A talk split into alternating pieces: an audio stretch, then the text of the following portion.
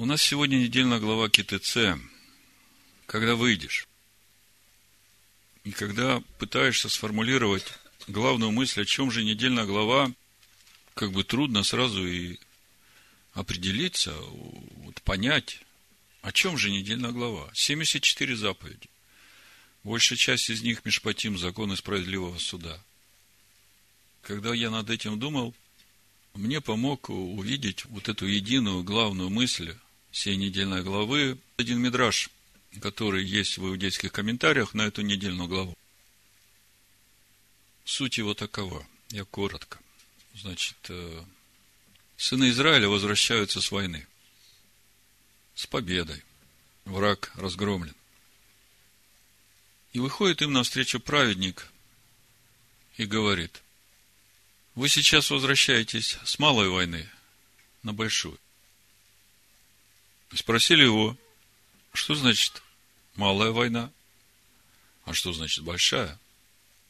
Он говорит, малая война – это там, где вы сражались с внешними врагами, которых легко увидеть. А большая война – это война с собственным дурным началом. И вот когда через эту притчу начинаешь читать нашу недельную главу, она начинается так, это Второзаконие, Дворим, 21 глава, 10 стих. Когда выйдешь на войну против врагов твоих, то можно было бы прочитать вот в соответствии с этим мидрашом, когда выйдешь на войну со своим дурным началом. И тогда становится понятна эта главная мысль, которая объединяет все, что написано в нашей недельной главе, все заповеди, все содержание. И тогда становится понятным, почему именно так заканчивается наша недельная глава. Вы помните, как заканчивается наша глава? Амалик, 17 стих, 25 глава, да? Дворим. Помни, как поступил с тобой Амалик на пути, когда вы вышли из Египта как он встретил тебя на пути и побил сзади тебя всех ослабевших, когда ты устал и утомился, и не побоялся он Бога. Итак, когда Господь Бог твой успокоит тебя от всех врагов твоих, со всех сторон на земле, которую Господь Бог твой дает тебе в удел, чтобы овладеть ею, изгладь память Амалика из Поднебесной, не забудь. Смотрел вот это слово «изгладь», по стронгу 42, 29. Вот первое место, где встречается это слово, это Берешит, Бытие, 6 глава, 7 стих. То есть я хочу, чтобы вы почувствовали значение этого слова «изгладь». 6 глава, 7 стих. «И сказал Адонай, истреблю». Вот это слово «истреблю» то же самое слово, которое у нас в нашей главе как «изгладь» переведено. «Истреблю с лица земли человеков, которых я сотворил от человека до скотов и гадов и птиц небесных. Истреблю». Опять это слово. «Ибо я раскаялся, что создал их». То есть, что-то очень важное. И смотрите, это звучит как заповедь. Итак, когда Адонай Всесильный твой успокоит тебя от всех врагов твоих со всех сторон на земле, которую Адонай Всесильный твой дает тебе в удел, чтобы овладеть ее, изгладь, истреби память Амалика из Поднебесной. Не забудь. Ну, понятно, что когда есть внешний Амалик, тогда э, легко пойти на эту малую войну и истребить Амалика. Мы помним, как э, в книге царств пророк Самуил передает э, Саулу повеление Всевышнего пойти и истребить Амалик. Казалось бы, все сделал как надо, одного оставил. И в итоге Амалик до сих пор живет и здравствует. Ну, давайте попробуем определиться с тем, кто же такой вообще Амалик. Потому что прежде чем изгладить, надо же э, понять, кто он, что он. И когда мы читаем в 24 главе, в 18 стихе, там есть одна из главных характеристик этого Амалика. И не побоялся он Бога. То есть, вот это главная характеристика Амалика. Он не боится Бога. Он не боится приступать к заповеди Бога. У него нет трепета и благоговения перед Богом и перед Его Словом. И когда в этом контексте начинаешь читать э, нашу главу КТЦ, сразу две жены, буйный сын, преступление, достойное смерти, худая молва на жену, отсутствие девственности у обрученной, лежащий с замужней женою, изнасилование отроковицы. Это все дела вот этого дурного начала. И когда начинаешь всматриваться, что же является корнем вот этих вот всех дел, что человеком руководит вот в этих поступках, какие там мысли в душе, которые руководят им в этих дурных поступках. И вот когда смотришь и пытаешься сформулировать, то видишь вот эту вот как бы квинтэссенцию, сгусток такой человеческой необузданности, гордости, эгоизма, ненасытимости, не боящейся Бога, которая готова делать всякие непотребства ради удовлетворения собственных похотей. И все потому, что нет страха Божьего. Поэтому наша глава не случайно так заканчивается. Изгладь память Амалика из Поднебесной. И понятно, что эта заповедь относится к нам. Вопрос в том, как это сделать и какое свидетельство главное того, что мы это сделали. Что мы исполнили эту заповедь. Для этого нам надо перейти в Писание Нового Завета к посланиям апостола Павла. Вот давайте э, прочитаем, как формулирует апостол Павел дела плоти. Это Галатам 5 глава с 19 стиха. И мы увидим, что вот все, что здесь Павел перечисляет, большая часть из этого, она в нашей недельной главе тоже присутствует. Смотрите. Дела плоти известны. Дела плоти. Опять, видите, дела это видимое. А вырывать надо корень. Дела плоти известны. Они суть прелюбодеяние, блуд, нечистота, непотребство, идолослужение, волшебство, вражда, ссоры, зависть, гнев, распри, разногласия, соблазны, ереси, ненависть, убийство, пьянство, бесчинство и тому подобное. Вот такой целый огромный букет. Предваряю вас, как и прежде предварял, что поступающий так Царство Божие не наследует. И когда мы начинаем всматриваться в корни вот этих э, дел плоти, опять приходим к вот этому сгустку человеческой необузданности. Там эгоизм, гордость, удовлетворение собственных похотей и отсутствие страха Божьего. Тогда вопрос, как же изгладить? То есть, э, кто такой Амалик, мы начинаем уже видеть. Это всякие помыслы в человеческой душе, которые не боятся поступать против Слова Бога, которые не боятся Бога. И это очень серьезный вопрос. В каждом человеке есть некоторые собственные убеждения, с которыми ему еще трудно расстаться. Они не соответствуют тому, что говорит Слово Божие, а он как бы уверен, что он прав. Это, конечно, вопрос нашего духовного возраста в первую очередь.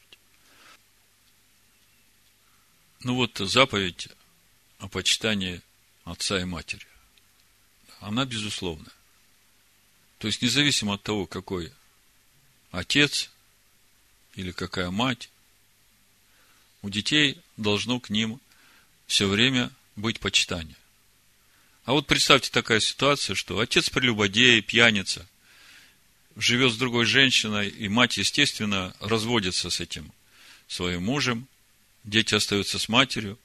И вот как матери, при всей той боли, которую сделал вот этот муж ей, как ей доверить своих детей этому мужу, потому что он хочет иметь с ними общение?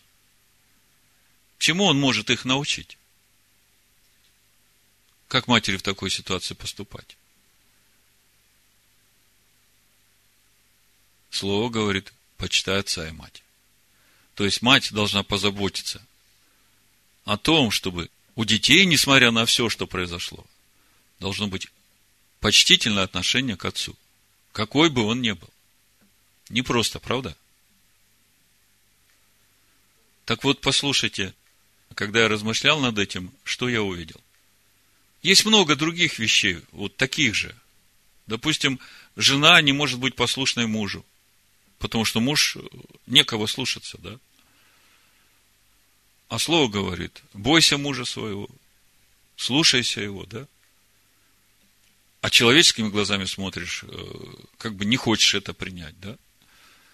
И как же все-таки вот так отказаться от своих вот этих внутренних убеждений они обоснованы, и смириться под Слово Божие. Вы знаете, я увидел ответ на все это.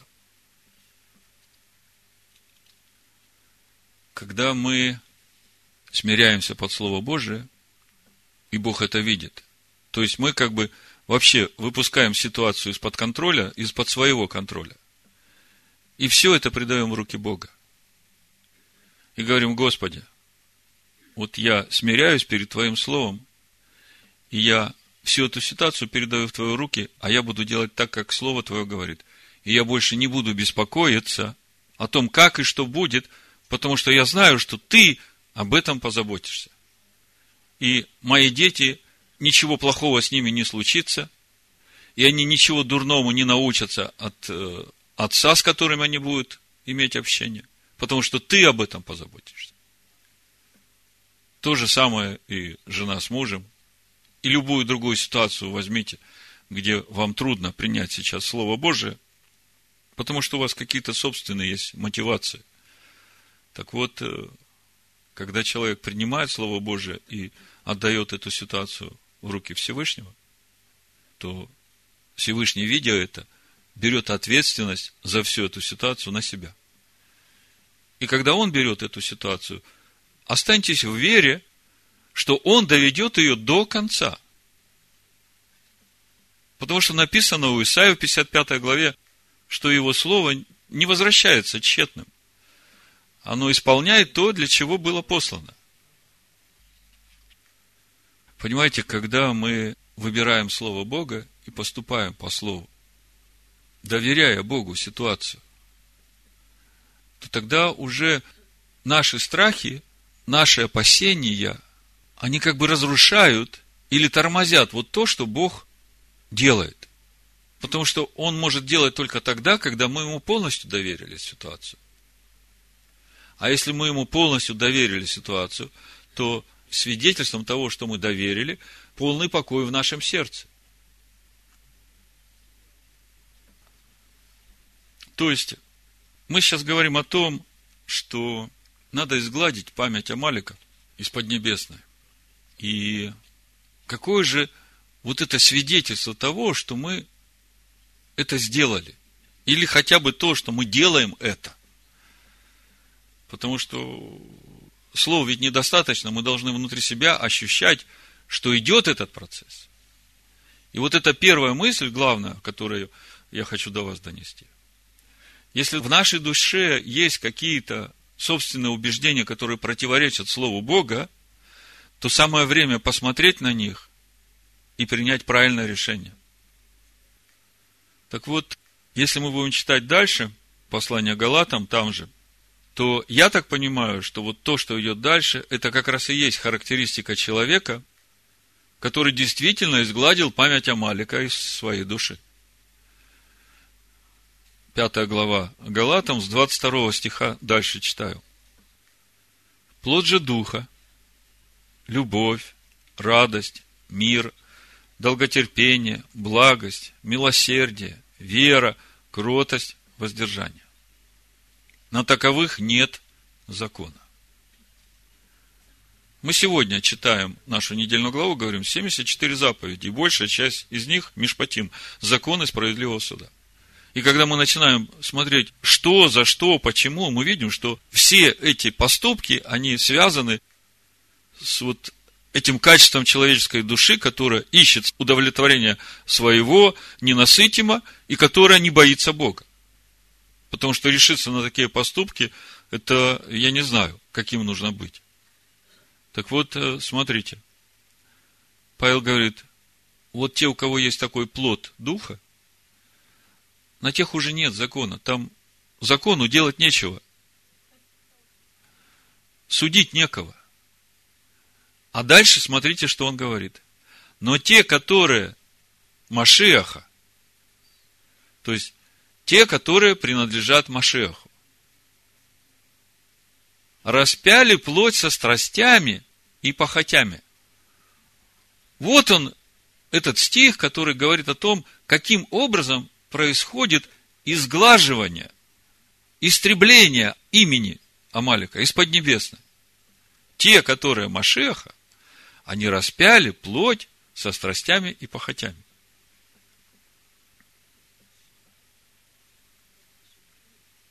Очень интересный стих. Сколько в мире сегодня людей, которые считают, что они принадлежат Машеху. Так смотрите, как написано. Те, которые Машеха, распяли плоть со страстями и похотями – Распяли, да? А почему же мы все еще согрешаем? Так принадлежим мы Машеху или нет? С одной стороны, мы куплены дорогой ценою. Он умер за нас, мы приняли его в свое сердце, стали на путь познания его. Мы по праву считаем себя принадлежащими Машеху. Амен. Но вот смотрите в 1 Коринфян 6 главе, что Павел пишет. 16 стих и дальше. Или не знаете, что совокупляющийся с блудницей становится одно тело с ней.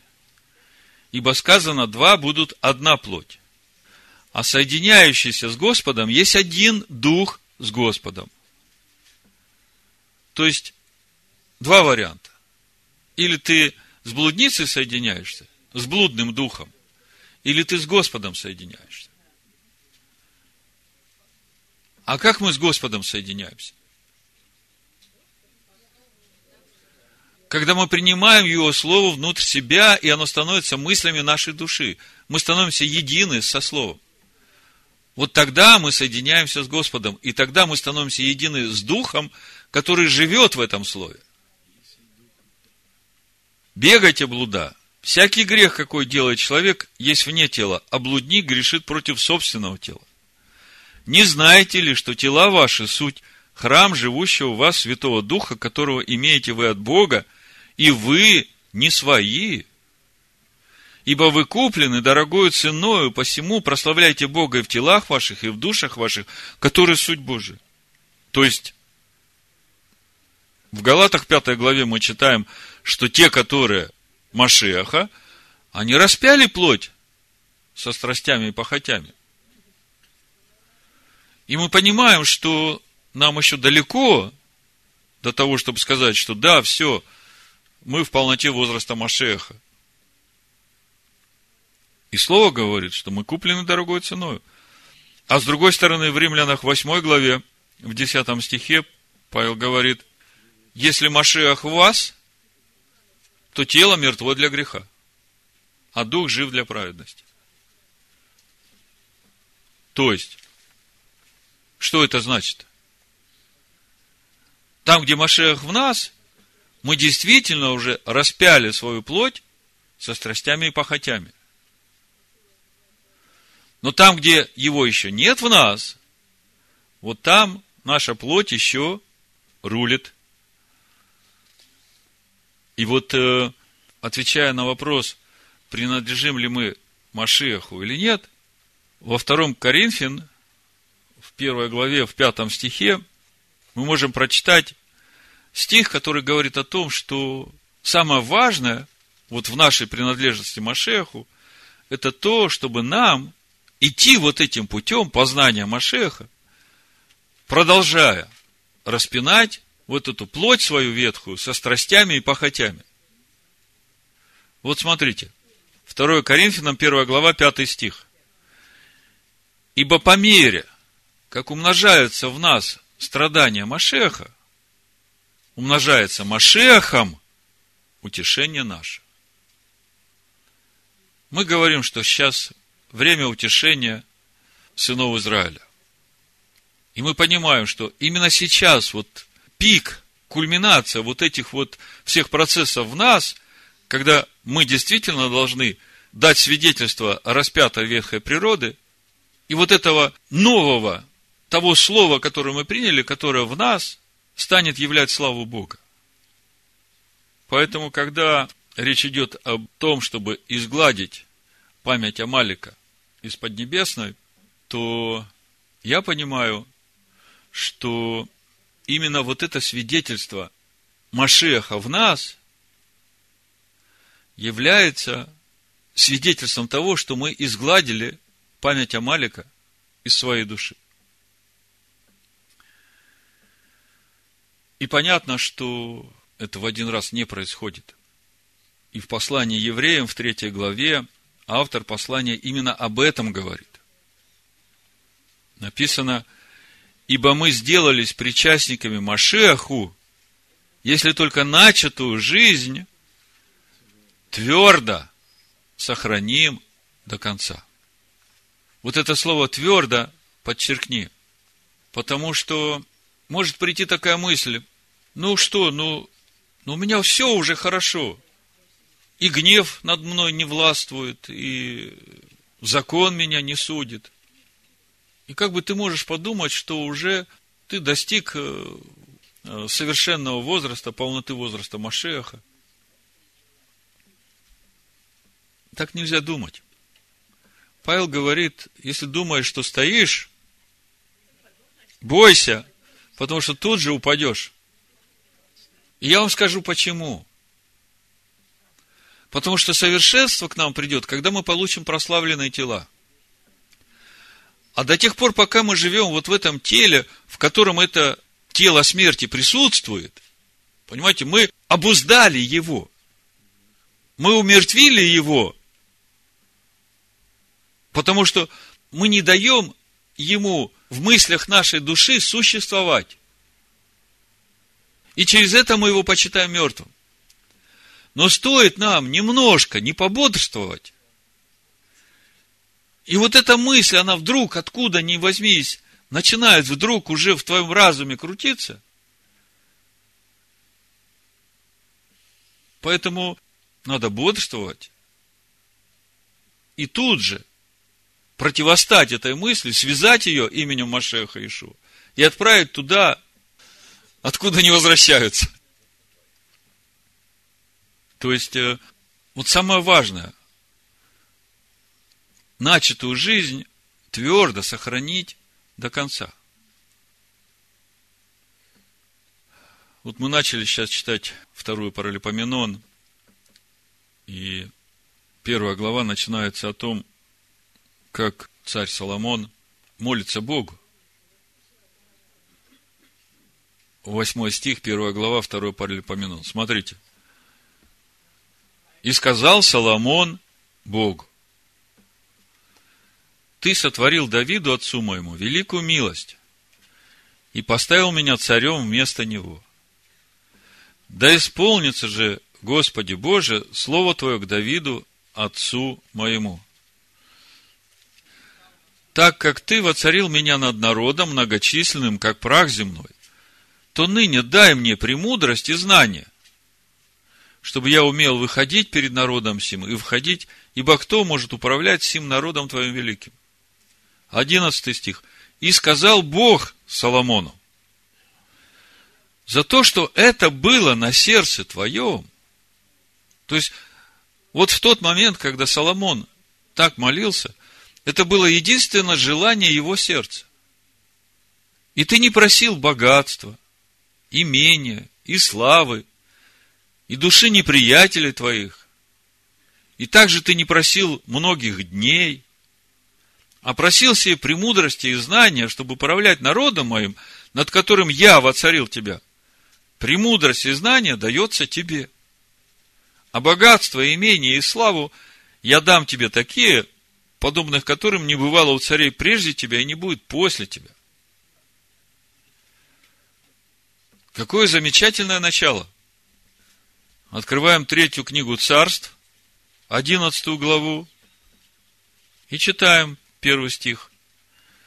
И полюбил царь Соломон многих чужестранных женщин, кроме дочери фараоновой, маавитянок, аманитянок, идумиянок, сидонянок, хитиянок, из тех народов, о которых Господь сказал сынам Израилю, не входите к ним, и они пусть не входят к вам, чтобы они не склонили сердце вашего к своим богам. Слушайте, это же в слове есть. И мы в прошлой недельной главе говорили о том, что царю была дана заповедь переписать от руки свиток Торы. И каждый день читать и научаться. И как вот при всем этом этот премудрый царь, получивший такую благодать от Бога, как он вдруг в своем сердце решил приступить то, что говорит Тора. Смотрите, начинается с этих чужеземных жен. Читаем четвертый стих. Во время старости Соломона жены его склонили сердце его к иным богам. И сердце его, вот смотрите, не было вполне предано Господу Богу своему, как сердце Давида, отца его. Ну, дальше можете прочитать, что ему Бог сказал. Я вот э, возвращаюсь к этому 14 стиху 3 главы послания евреям. Ибо мы сделались причастниками Машеху, если только начатую жизнь твердо сохраним до конца.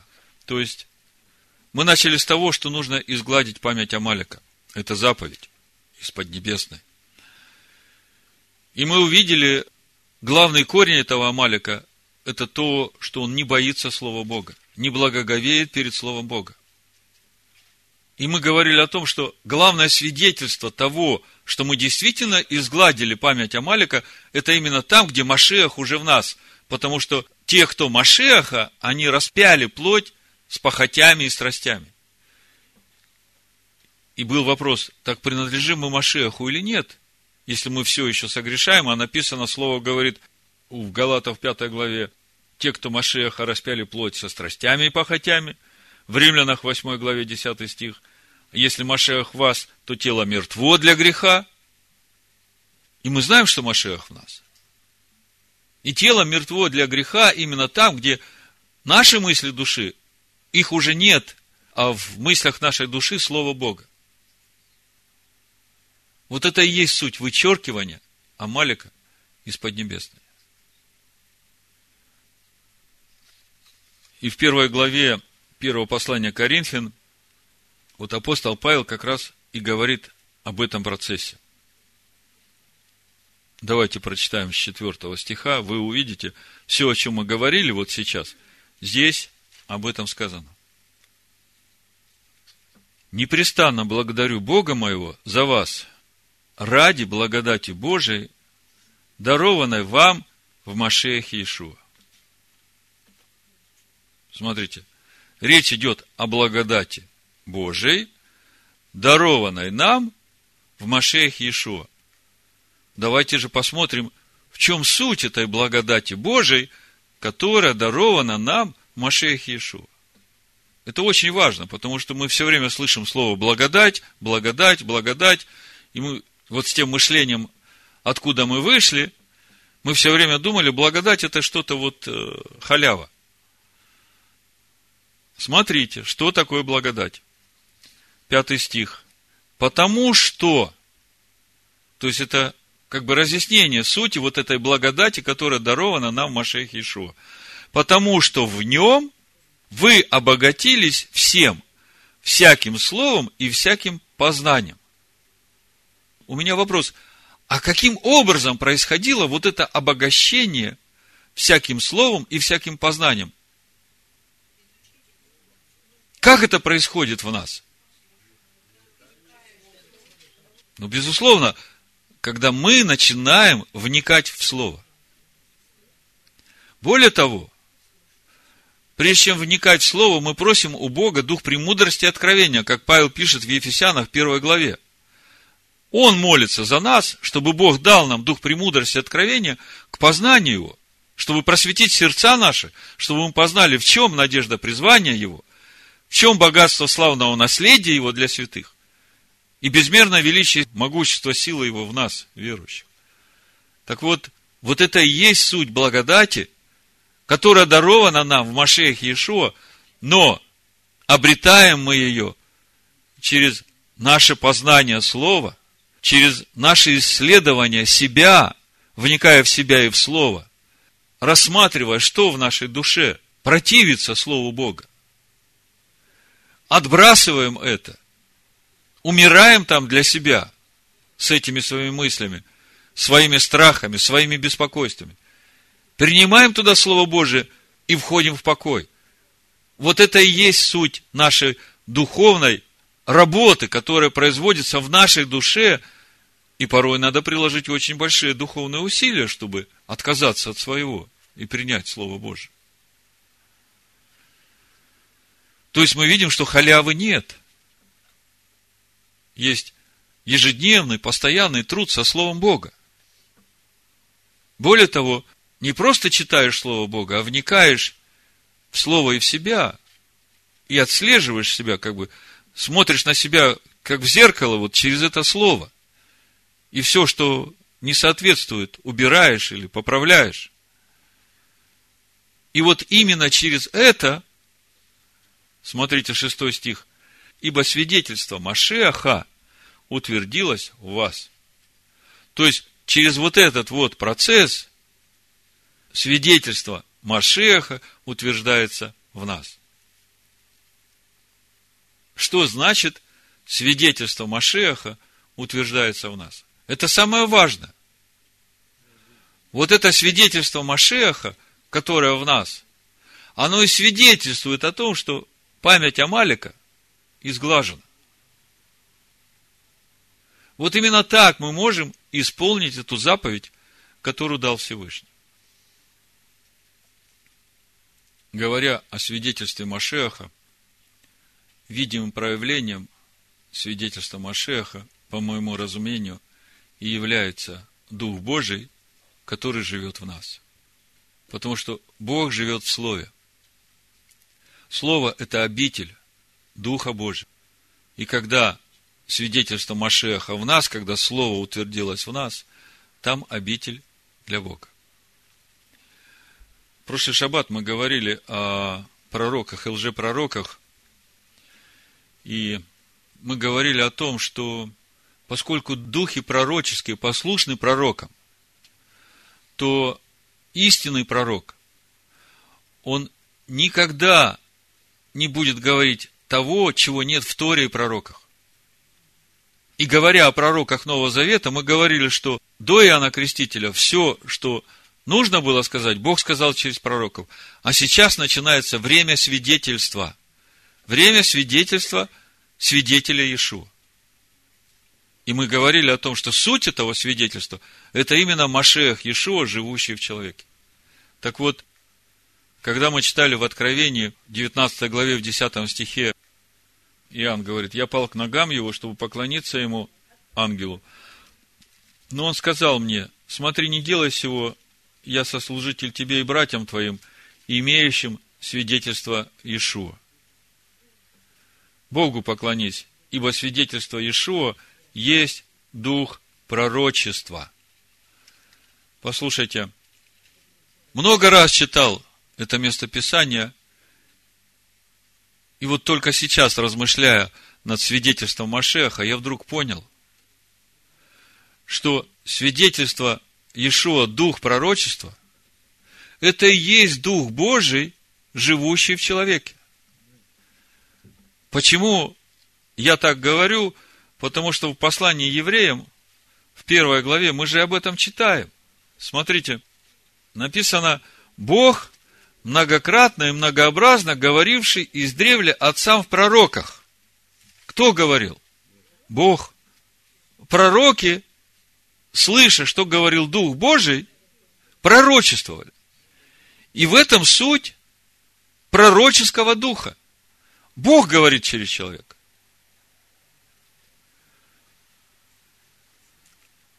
А дальше написано, а в последние дни сии говорил нам в Сыне. И когда мы говорим о свидетелях Иешуа,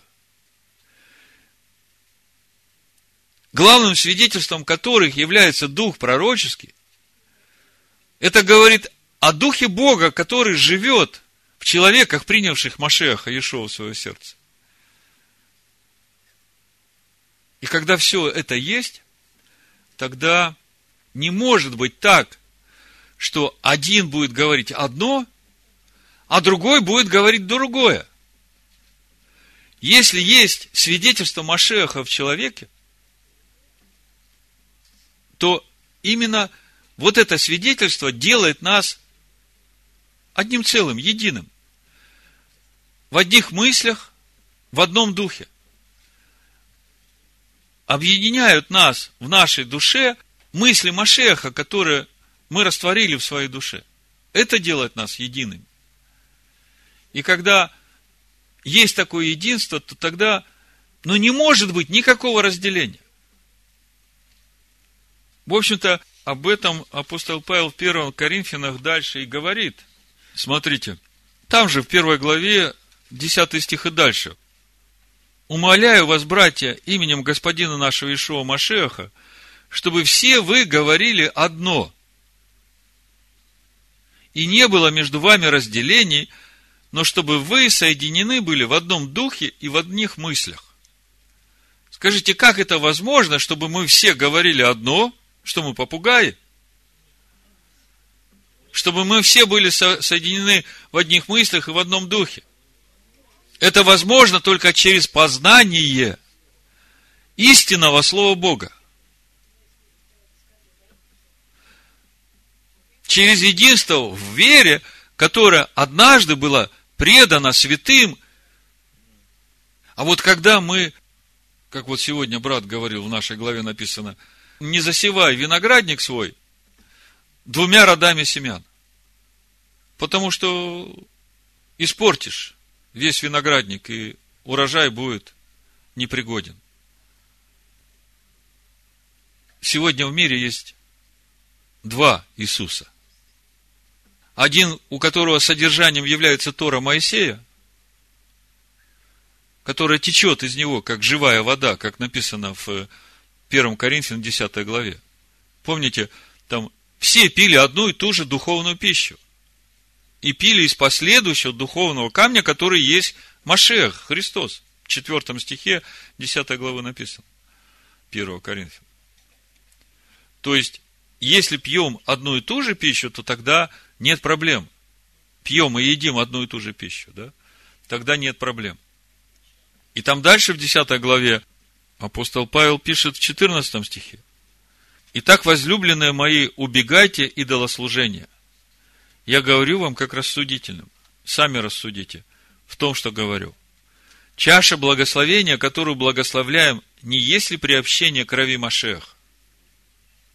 Обратите внимание, не приобщение крови Иешуа, который родился от Марии, а приобщение крови, поставь с большой буквы, Машеха. Всякое тело живет кровью. Машех – это слово Бога. Духовное тело Машеха живет Богом. Тогда, когда мы приобщаемся к чаше благословения, которую благословляем, мы приобщаемся к Духу Бога, который живет в этом слове. Так вот, Павел говорит, чаша благословения, которую благословляем, не есть ли приобщение крови Машеха? У Иоанна 6 главе, 57 стихе, Ишуа говорит, я живу отцом. Дальше Павел говорит, хлеб, который преломляем, не есть ли приобщение тела Машеха? О каком хлебе идет речь? Какой хлеб мы преломляем? Слово. Там же у Иоанна, 6 главе, 51 стих, Ишуа говорит, «Я хлеб живой, сошедший с небес, ядущий хлеб сей будет жить вовек». То есть, у нас нет проблем, если мы едим один хлеб, который живет, это слово, сходящее с небес, с Духом Бога, потому что, когда мы это едим, мы через это становимся едиными с этим хлебом, и через это мы становимся едиными в мыслях, в духе друг с другом. И только потому мы можем говорить одно. Не потому, что нас научили повторять какие-то слова, а потому, что мысли души наши совпадают, потому что у нас там свидетельство Машеха у всех одно и то же. Нету другого Машеха. Один Машех. Истинный Машех. А тут другой Машех, другой Иисус, который отменил Тору Моисея. Мы о нем не говорим сейчас. Хотя он присутствует сегодня в мире. И в мыслях души многих, которые называют себя Христовыми, он живет. И мы сегодня говорили, что самое важное для нас – это вот это свидетельство Машеха, которое свидетельствует о том, что мы изгладили память Амалика из своей души. Конечно, когда сегодня читаешь переводы, которые сделаны на основе вульгаты, в том числе и латышский, да даже и греческие переводы, которые с 4-5 века, они считаются сейчас основой, кодексами считаются, которые как бы непогрешимы. Но у меня вопрос такой. А почему именно с 4 и 5 века? А почему нет ни одного кодекса, который был до 3 века хотя бы? Потому что, когда начинаешь читать Евангелие от Иоанна на греческом языке, там везде видишь, что Иисус – это Бог. Первую главу читаешь, там два Бога видишь. Вот брат на этой неделе э, написал письмо. Как понимать 18 стих на греческом? А там на греческом смотришь, значит, Бога Отца никто не видел, Бог, сущий в недре отчим, ну, я в пословном переводе, Он явил, значит, Бога Отца. То есть, читаешь и понимаешь, что, ну, вот они, два Бога, они как-то там друг с другом э, коммуницируют. Да. Теос там, Теос там. И спрашивают, как понимать? Да так и понимай, так же, как и первый стих первой главы Евангелия от Иоанна. Там то же самое написано, но ты уже понимаешь этот стих по-другому. Потому что все, что дальше, апостол Иоанн говорит, там трудно что-то изменить. Когда Ишова в 14 главе говорит, Филипп, разве ты не видишь, что я в Отце и в Отец во мне? Что Отец, живущий во мне, Он творит дела. Разве ты этого не видишь? А в 17 главе Ишуа молится уже за своих учеников и за тех, которые поверят по слову Его. И говорит, Господи, да будут они едины, как мы с тобой едины. Я в них, ты во мне, да будут совершены воедино. Вот как приходит единомыслие. Но для этого всем надо причащаться от одного хлеба и от одного духа, и не засевать виноградник свой разными семенами. Поэтому я не сказал, как я проповедь назвал. Было два названия. Первое название – это свидетельство Машеха, а второе название, если только начатую жизнь твердо сохраним до конца, ну, выберите себе, какое вам больше нравится. Но самое важное, то, о чем мы говорим, это изгладить память Амалика – из Поднебесной. И это заповедь для каждого из нас, и это можно сделать только через свидетельство Машеха в нас. А когда есть свидетельство Машеха в нас, тогда мы его. Те, которые Машеха, они распяли плоть со страстями и похотями. Вот хорошо бы нам всем прийти к празднику Рош Ашана с этим свидетельством. Каждый на своем духовном уровне, потому что мы все в пути. Всевышний да благословит нас свидетельством Машеха. Амен, Машеха. Амен, Машеха. Амен, Машеха. Амен, Машеха. Амен, Машеха.